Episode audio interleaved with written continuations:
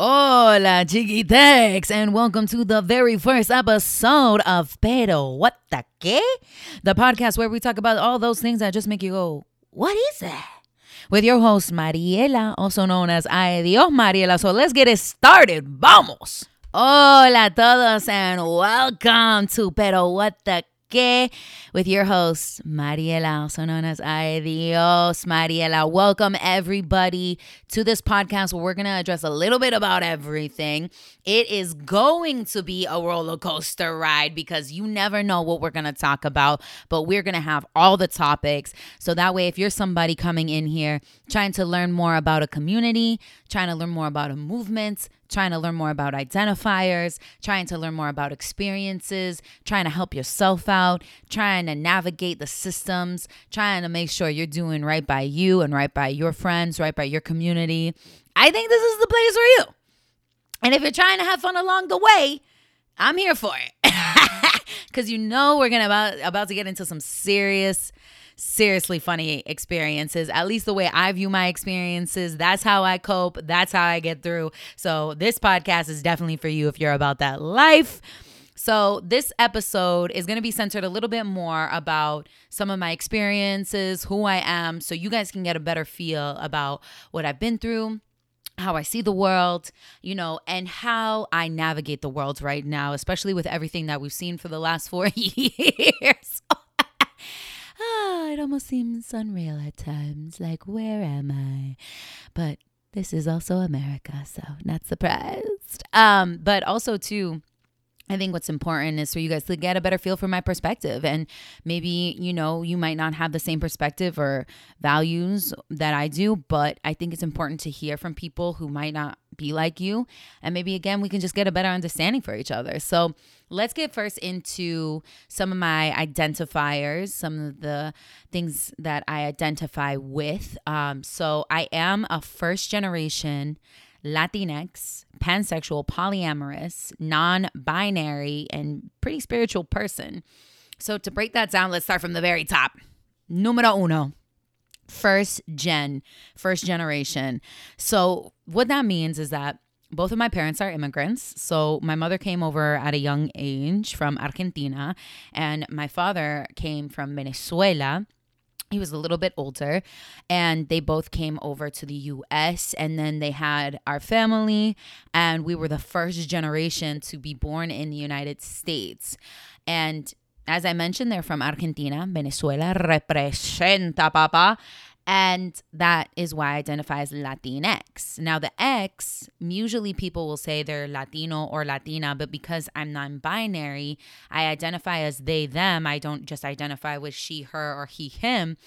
I add the X at the end to make it more gender neutral. So sometimes people will also add an E, so Latine instead of Latinx. It really just depends on where you're from, how you speak Spanish. It's it's really much of a preference at that point. I think what the important aspect is is to remind ourselves that language is very gendered and Latinx takes away that gender and just identifies more as a a Latin person. Um, so for me, that's really important. Knowing where I come from, you know, living in Venezuela, I got a really amazing opportunity to go to school there for some of middle school and high school, and you know, living also too in Argentina for you know a couple months was really amazing and a really, really insightful experience. And I think those are two important identifiers for me because I find that it's important to know your roots. And honestly, it's a privilege to know your family history and to know your roots and where you come from.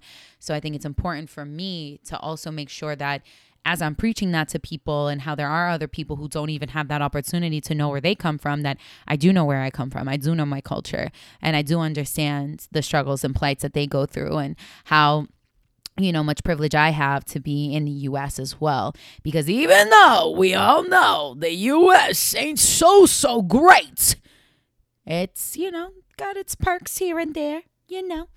And then going right into non binary, as I said, I identify as they, them.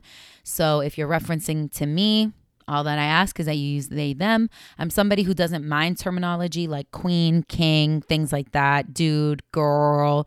Like those things are things I grew up with. And those things for me are gender neutral, even though they are technically by direct definition identifying men and women. But for me, I feel like you can go to anybody. One of my coworkers definitely did not like it because I, I would go up to them and say, Girl, did you hear what this person said today to me? Ah! And so when you're expressing that, you know, but I think for me, those are more gender neutral terms regardless. So for me, that's all that I ask in terms of being non binary is just respecting my pronouns. And being a polyamorous and pansexual person, polyamory, I think gets a bad rap because we see a lot of polygamy. And what we see a lot of times with polygamy is a lot of male centered polygamy. So, a man being able to marry whoever he wants, you know, have as many wives as he wants, and usually, what we see is women not allowing, or the man not allowing the women to go off and have their own partners as well, besides him. Whereas polyamory is where everybody's kind of in on the pie, right? So we all get the opportunity to say, hey, you're my primary partner, but I really like this person too. I want to develop something with them. And that could be any kind of relationship as long as everybody's in the know. We all know what the expectations are. We all know who's who. Like those are the really important pieces of polyamory is the communication aspect of it. And that'll definitely be another episode too. And pansexual, for me, pansexual, bisexual, it if you're not queer or part of the queer community and you are cis and heterosexual, I find it does become a kind of like a well, doesn't this mean bisexual is only male and female? Whereas bisexual and pansexual can at times mean the same thing. It just really depends on the person. For me, I prefer pansexual because usually people don't know what that is, and I can help them see the definition in the way that I identify rather than just being like, oh, you're pans- uh, you're bisexual, so you only like boys and girls. Whereas for me, it's no, no, no, no, no. I don't need to know what's going on downstairs, mommy. I really don't. Unless we're about to get into that conversation and going to lead to a certain few things, you know, with the bodies and everything. I don't need to know that because that's none of my business. That's none of my business. It doesn't really matter to me about what's happening downstairs. It matters more to me about who you are, what your values are, what your perception on communities and life is, as opposed to, you know, what's going to happen in the bedroom. Because you don't know if that even is going to happen sometimes when you go on a date. When you get there, you're already ready to go.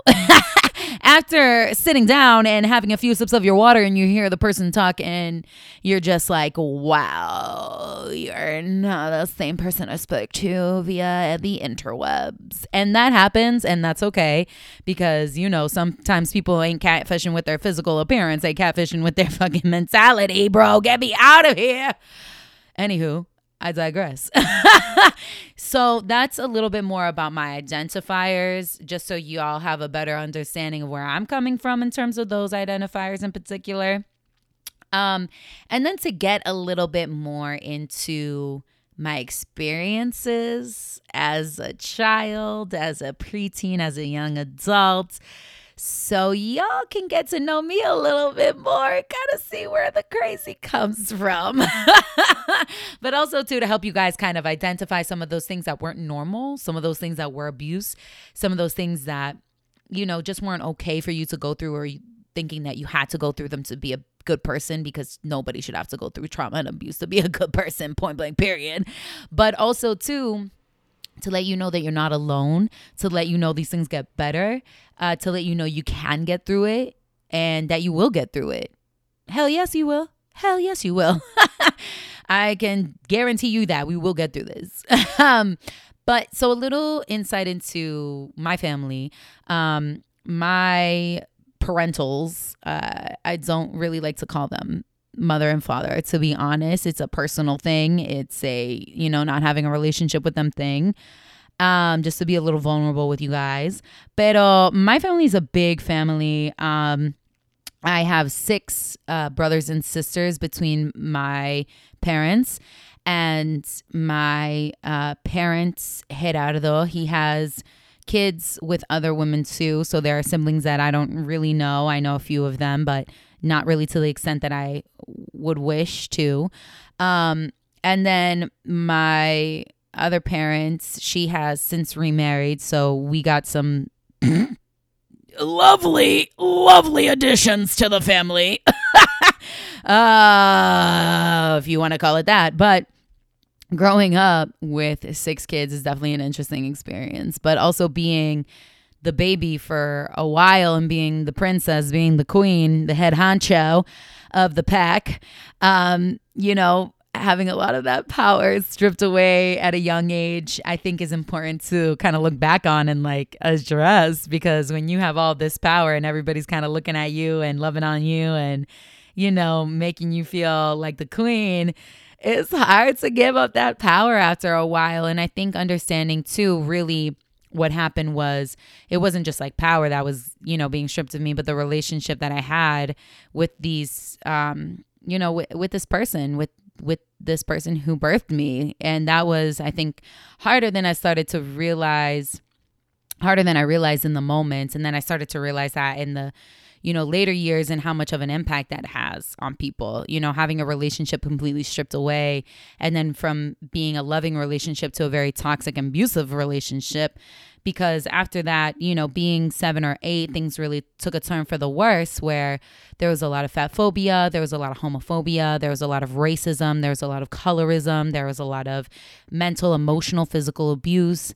And I think it's really important to talk about these things because it's important for us when we are doing that shadow work, when we're doing that, you know, trauma and abuse acknowledgments and deeming it not normal and deeming it wrong, we have to look at those small, intricate details too and how that impacts us in the long run. And listen, I'm not going to hold anything back. Just to give y'all an example of how things took a turn for the fucking worst. Uh, give you a little. T- I laugh because I have to laugh. Uh, this is part of my coping mechanism. I joke, I make fun, I laugh at these situations now because that allows me to deem them as un- not normal, not natural, not okay. Um, to give you a little bit of insight into what this relationship looked like with this person, she has always, since we were young, wanted us to look all the same. So very, very much uniform, co- same colors. We were, we were rocking the Tommy Hilfiger, Calvin Klein family set, you know, from the Marshalls, from Hermachels, and from El TJ Maxx.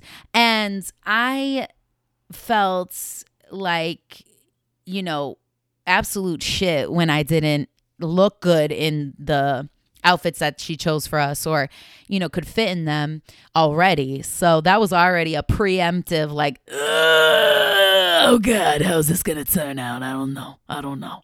But i noticed that the outfit that she picked for a holiday which i believe was easter uh, on the day of did not fit my friends. They did not. The skirt that was part of the two piece white Easter set, which was crucial for the family pictures. It did not fit.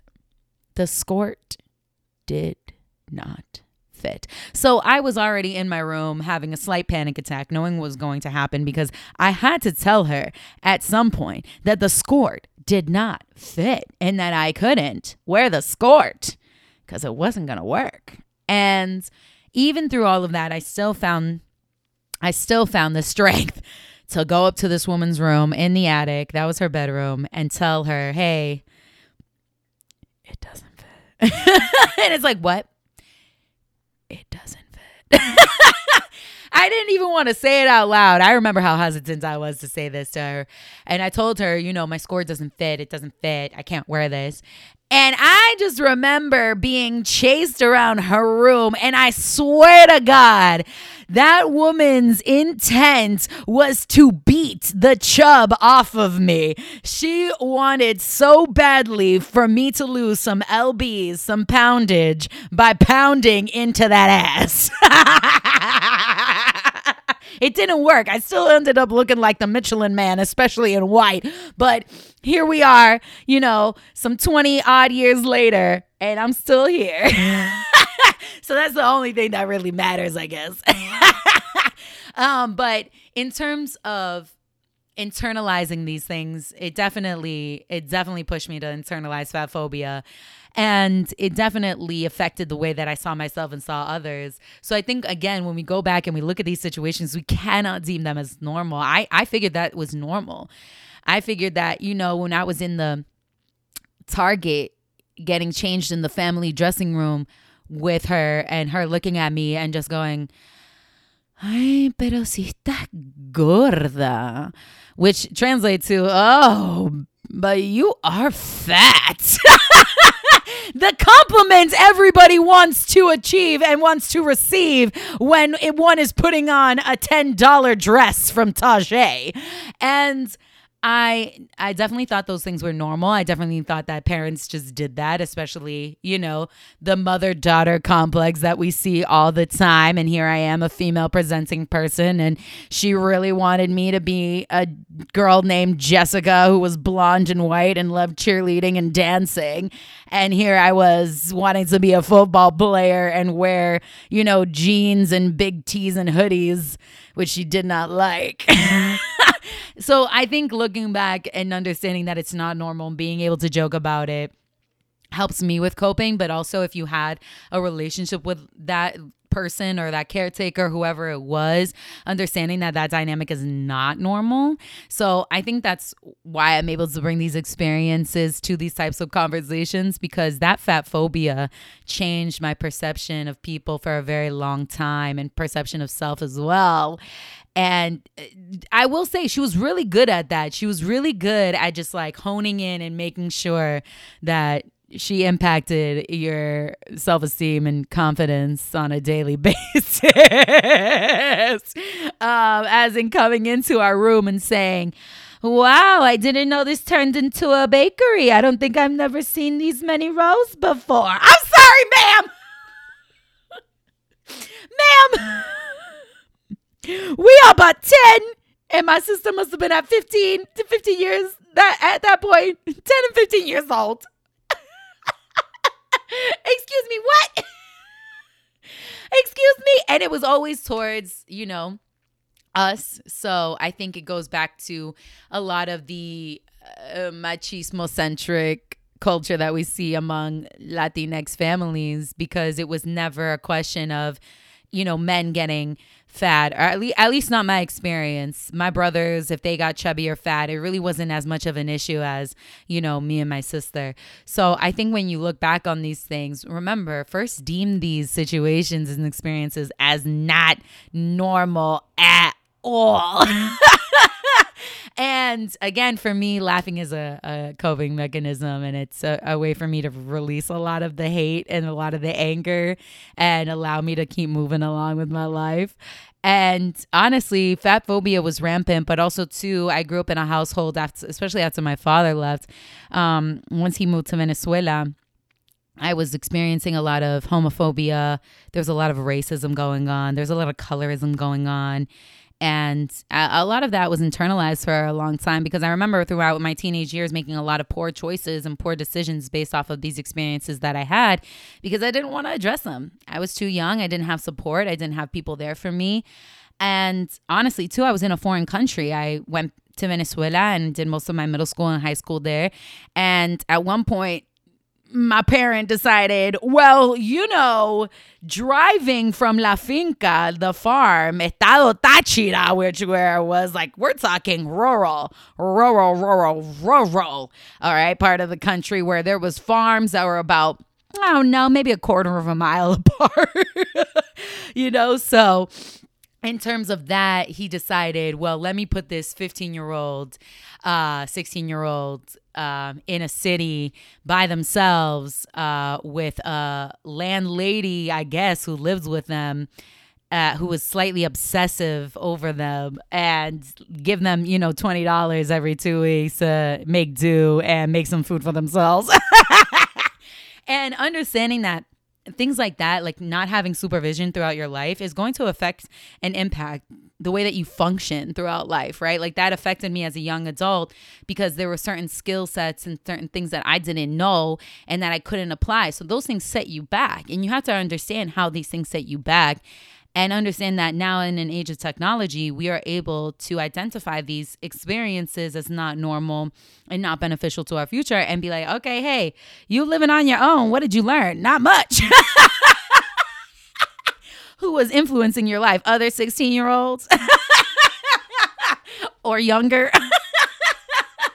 and understanding that like not having a parental figure to rely on for these types of situations and to better understand money, life, to better understand, you know, your own self-discipline and making sure you're going to school and getting your homework done and not just messing around and fucking off to go to swim meets and dance recitals and things because that's what I preferred. I'm a, I'm a very physical active person and I didn't believe that, you know, school was that important, especially not having a parental figure to say, hey, you got to do this.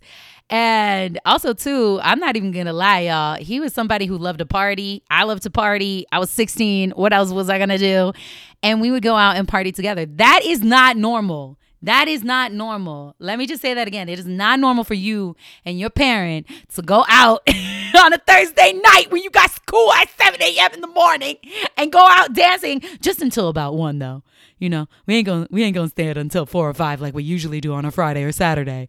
Just just to like midnight or 1 a.m. or a little later, depending on how good the music is. Like that's not normal, you guys. And I think when we look back, we have to understand that these weren't necessarily our choices that we made. They were choices made on our parentals, you know, side and that affected us and it might be something that we didn't understand was not normal or didn't understand had impacts impacted us in a negative way and being able to address those things and like not just bypass them, actually address them, actually work through them and understand that that's not normal. Your parent can be a good supporter and a good friend, but your parent should not be going out with you on a Friday night, you know, at 16 years old in a club drinking. Like, those things were detrimental to my development. And I thought, oh, hey, pops just want to go for a party. Let's go. I don't got to pay for anything because my pops is here. Like, that's not normal. Fun. Yes. So much fun. So carefree. You know you was being looked out for because he was there every chance he could. Who's that? Who's that? Um, you know, and understanding that these things and these experiences that you go through are just not okay as a young teenager, as you know, as a young child, wherever you kind of sit in that experience is important for you to understand. So, that for me, I think was really eye opening as I got older that those things were not normal, that that wasn't a type of relationship that benefited me or my future or helped me understand myself or have self confidence or understanding or set myself up for a better light in which I see myself. And, you know, I think just being like, hey, I'm still a bad bitch though. and I have grown a lot since then, but I'm also somebody who does not have access to, you know, therapists that can truly understand my situation. I think a lot of us who are in marginalized or oppressed communities understand that because there aren't a lot of people who are in that field, you know, unfortunately, who are able to identify these things as traumatic and these you know experiences as like not okay especially being a queer person of color or you know being somebody who isn't necessarily experiencing you know homophobia in the same way or fat phobia in the same way or abuse in the same way because I think it's different when you're getting just emotional abuse as opposed to emotional, mental, and physical abuse. I'm not a professional, but shit, it's like triple the damage, right? So I think understanding those things as well and like what your trauma was like and what those effects can have on people and still searching for resources like a therapist, a psychiatrist, medication it's important to find what works best for you and understanding that it's a trial and error and understanding like those things that you can do in your day to day life to help you get to where you want to be. Because, like I said, I don't really have access to it. I recently quit my job of five years. And honestly, even when I did have health insurance, y'all, it was a joke. It was a joke. All these people out here who saying, well, if you get a job, a good job, they'll give you good insurance. No, they won't. My branch was a branch under a branch of a branch of insurance.